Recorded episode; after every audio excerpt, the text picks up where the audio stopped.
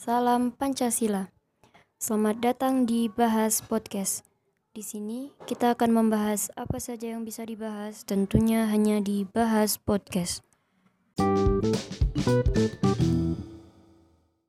So guys, tibalah kita di hari Selasa. Seperti biasa, pembahasan kita masih seputar feminisme. Minggu lalu, kita udah membahas tema mendalami jiwa-jiwa feminisme. Dan di episode kali ini, kita akan membahas tentang gerakan perempuan dan feminisme di Indonesia. Harusnya, hari ini saya nggak sendirian, ada teman ngobrol atau semacam narasumber. Tapi karena sesuatu hal, terpaksa saya sendiri dulu. Maybe next episode akan ada narasumber atau teman ngobrol yang bisa kita ajak diskusi bareng. Bicara tentang gerakan perempuan dan feminisme di Indonesia, Pasti timbul pertanyaan di benak kalian. Bagaimana feminisme hadir di Indonesia? Apa saja kontribusi feminisme terhadap Indonesia? Dan sejauh mana feminisme tumbuh dan membumi di Indonesia? Eits, jangan ke mana-mana dulu. Stay tune di Bahas Podcast. Karena kita akan membahas dan mengupas tuntas bareng-bareng. Dimulai dari sekarang.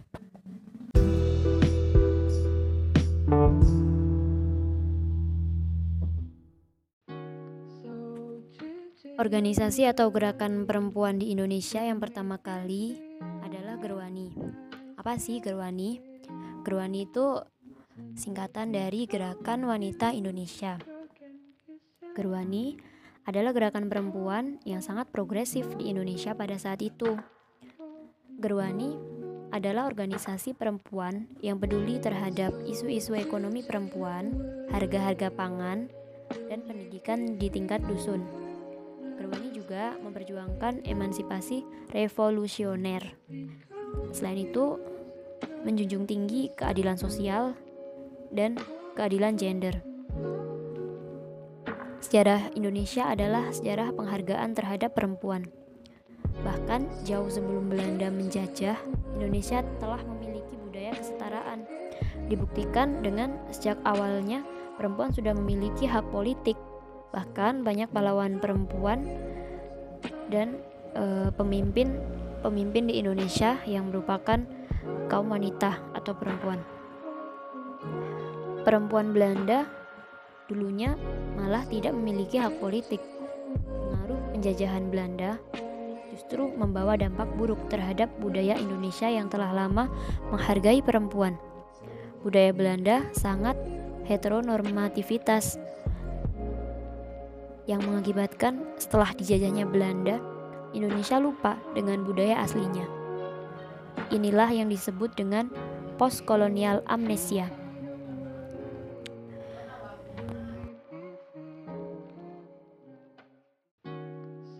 Awal mula kemunculan semangat feminisme di Indonesia dapat dikatakan sejak penerapan politik etis pada masa Belanda. Penerapan politik etis ini di Indonesia bagaikan sebuah pedang bermata dua.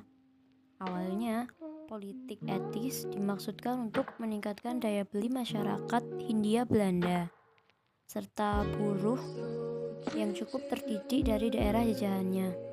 Namun, pada kenyataannya, ternyata pembukaan sekolah-sekolah Belanda untuk elit pribumi dan para ningrat justru menghasilkan orang-orang muda berpendidikan barat yang nantinya akan menjadi tulang punggung gerakan pembebasan nasional.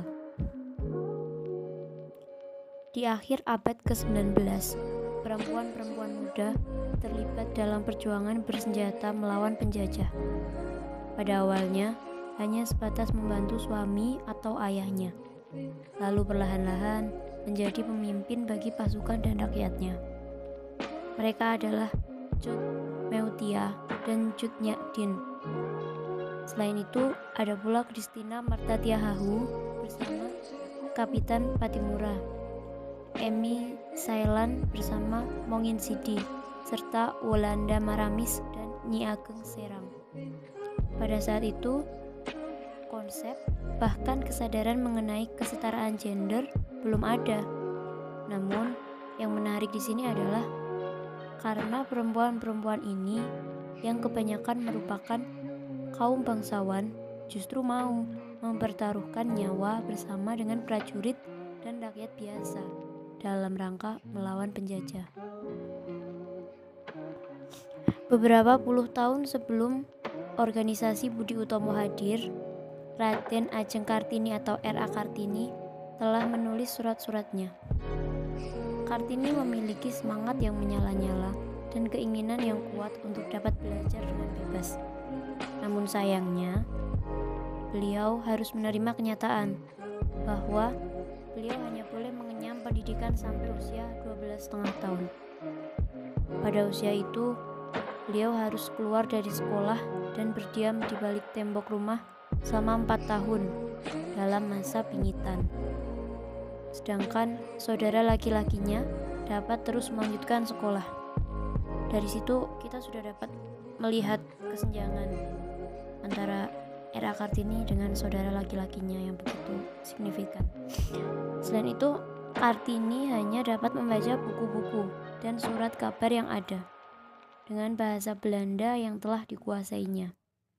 Kartini menyalurkan gairah, energi, dan kekecewaannya lewat surat-surat yang ditulisnya. Gagasan-gagasan utama dalam tulisannya adalah meningkatkan pendidikan bagi kaum perempuan, baik rakyat jelata maupun golongan atas. Kartini juga menolak adanya poligami yang dianggap merendahkan derajat perempuan serta memperjuangkan monogami. Meskipun pada praktiknya Kartini akhirnya menjadi madu bagi wanita lain. Lebih jauh, Kartini merupakan seorang feminis yang anti kolonialisme dan anti feodalisme. Pada masa Orde Lama, Presiden Soekarno memberikan kesempatan kepada gerakan feminisme di Indonesia dengan pengajaran tentang keperempuanan dan perjuangan kepada kaum perempuan. Bahkan pada masa ini terdapat Gerwani atau Gerakan Wanita Indonesia yang merupakan organisasi perempuan yang cukup progresif dalam mengadvokasi isu-isu yang berkaitan dengan perempuan. Gerwani juga turut serta dalam bidang politik demi menjembatani antara politik dan kebutuhan sosial perempuan. Namun, selama masa Orde Baru, gerakan perempuan sengaja disingkirkan. Pada masa itu, perempuan diberi citra hanya sebagai kaum ibu dan istri yang berada di samping bahkan di belakang kaum laki-laki. Hal ini menghancurkan gerakan perempuan yang telah ada di masa sebelumnya dan menghalangi tumbuhnya feminisme di masa Orde Baru. Barulah pada era reformasi, usaha memunculkan gerakan feminisme makin kuat. Feminisme bukan lagi sekedar wacana, namun sebagai hal yang telah termanifestasikan dalam berbagai langkah instrumental pada struktur pemerintahan. Meskipun belum dapat menghilangkan stigmatisasi perempuan sebagai orang kedua. Di Indonesia, gerakan feminisme ini sudah terdengar sejak tahun 60-an, namun menjadi isu dalam pembangunan baru sekitar tahun 1970-an. Dan gerakan ini dapat dibagi dalam tiga tahapan. Yang pertama adalah tahun 1975 sampai 1985.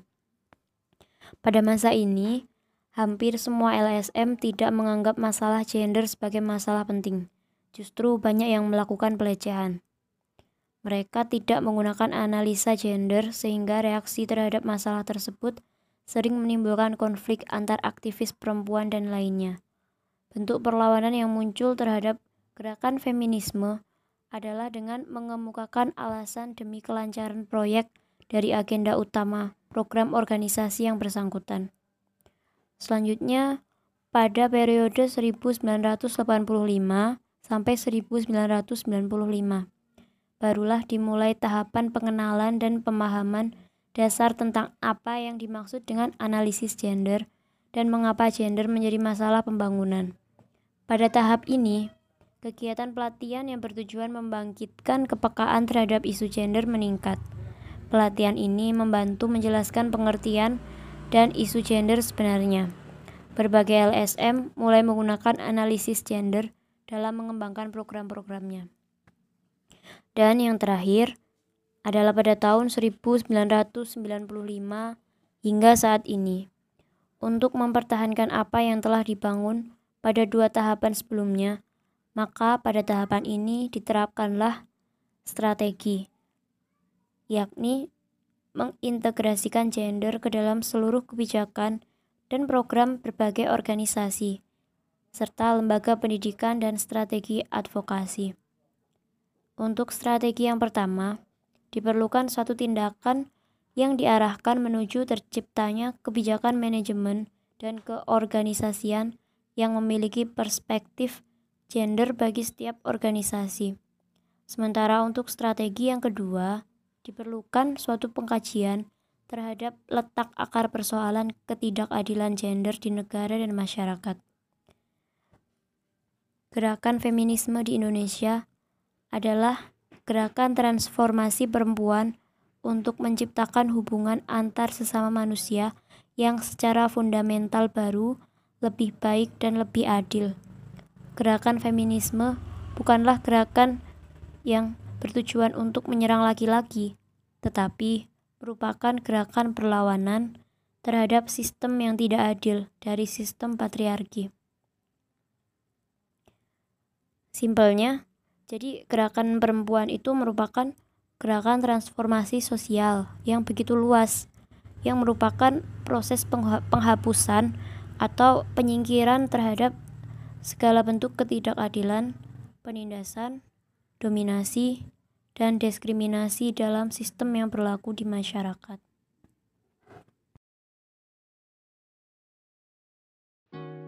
Dari sini kita dapat mengambil kesimpulan bahwa feminisme bukanlah sesuatu yang abstrak dan jauh sekali dari kita.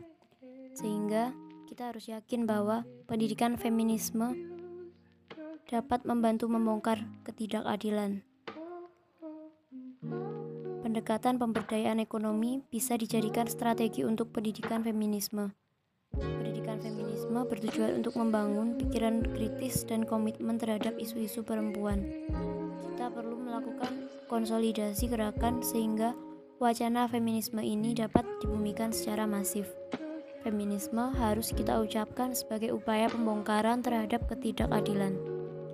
Feminisme sebagai sebuah gerakan atau ide tentang keadilan dan kesetaraan tetap hidup di tengah tumbuhnya konservatisme di Indonesia.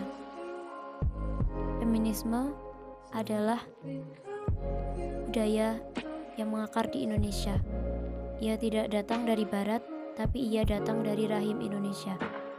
Dari kebudayaan Indonesia yang menghargai perempuan sudah sejak lama jauh sebelum Indonesia merdeka. Sehingga wacana feminisme seharusnya bukanlah suatu yang asing lagi bagi kita.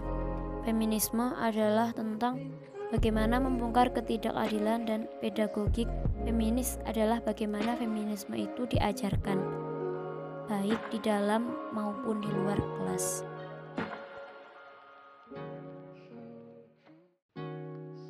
Oke, setelah kita berbincang-bincang selama beberapa menit tadi, uh, benang merah atau kesimpulan yang dapat kita ambil adalah mengenai gerakan perempuan dan feminisme di Indonesia.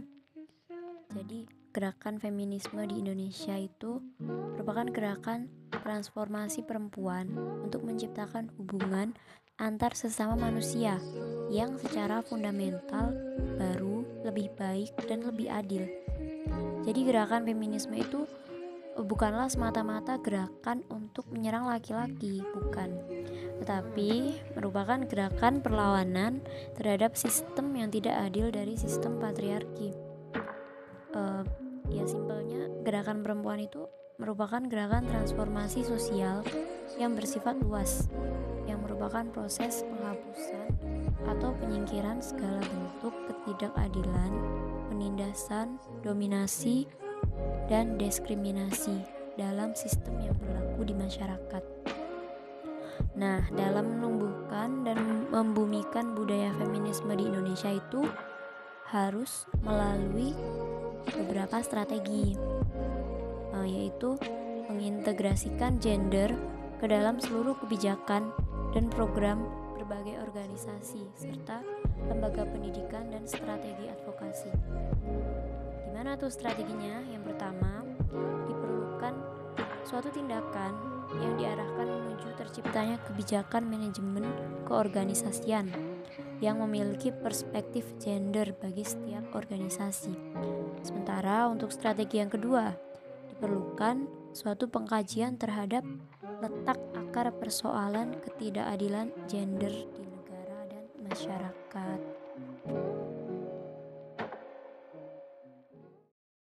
Oke, pembahasan episode kali ini berakhir sampai di sini. Kalau kalian suka dengan pembahasan ini, kuy, share ke teman-teman kalian. Dan jangan lupa untuk mengikuti terus bahas podcast di Spotify. Biar apa?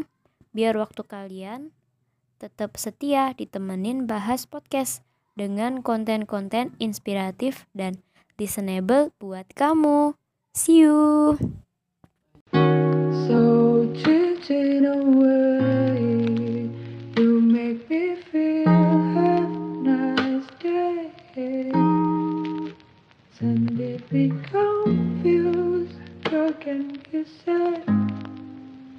do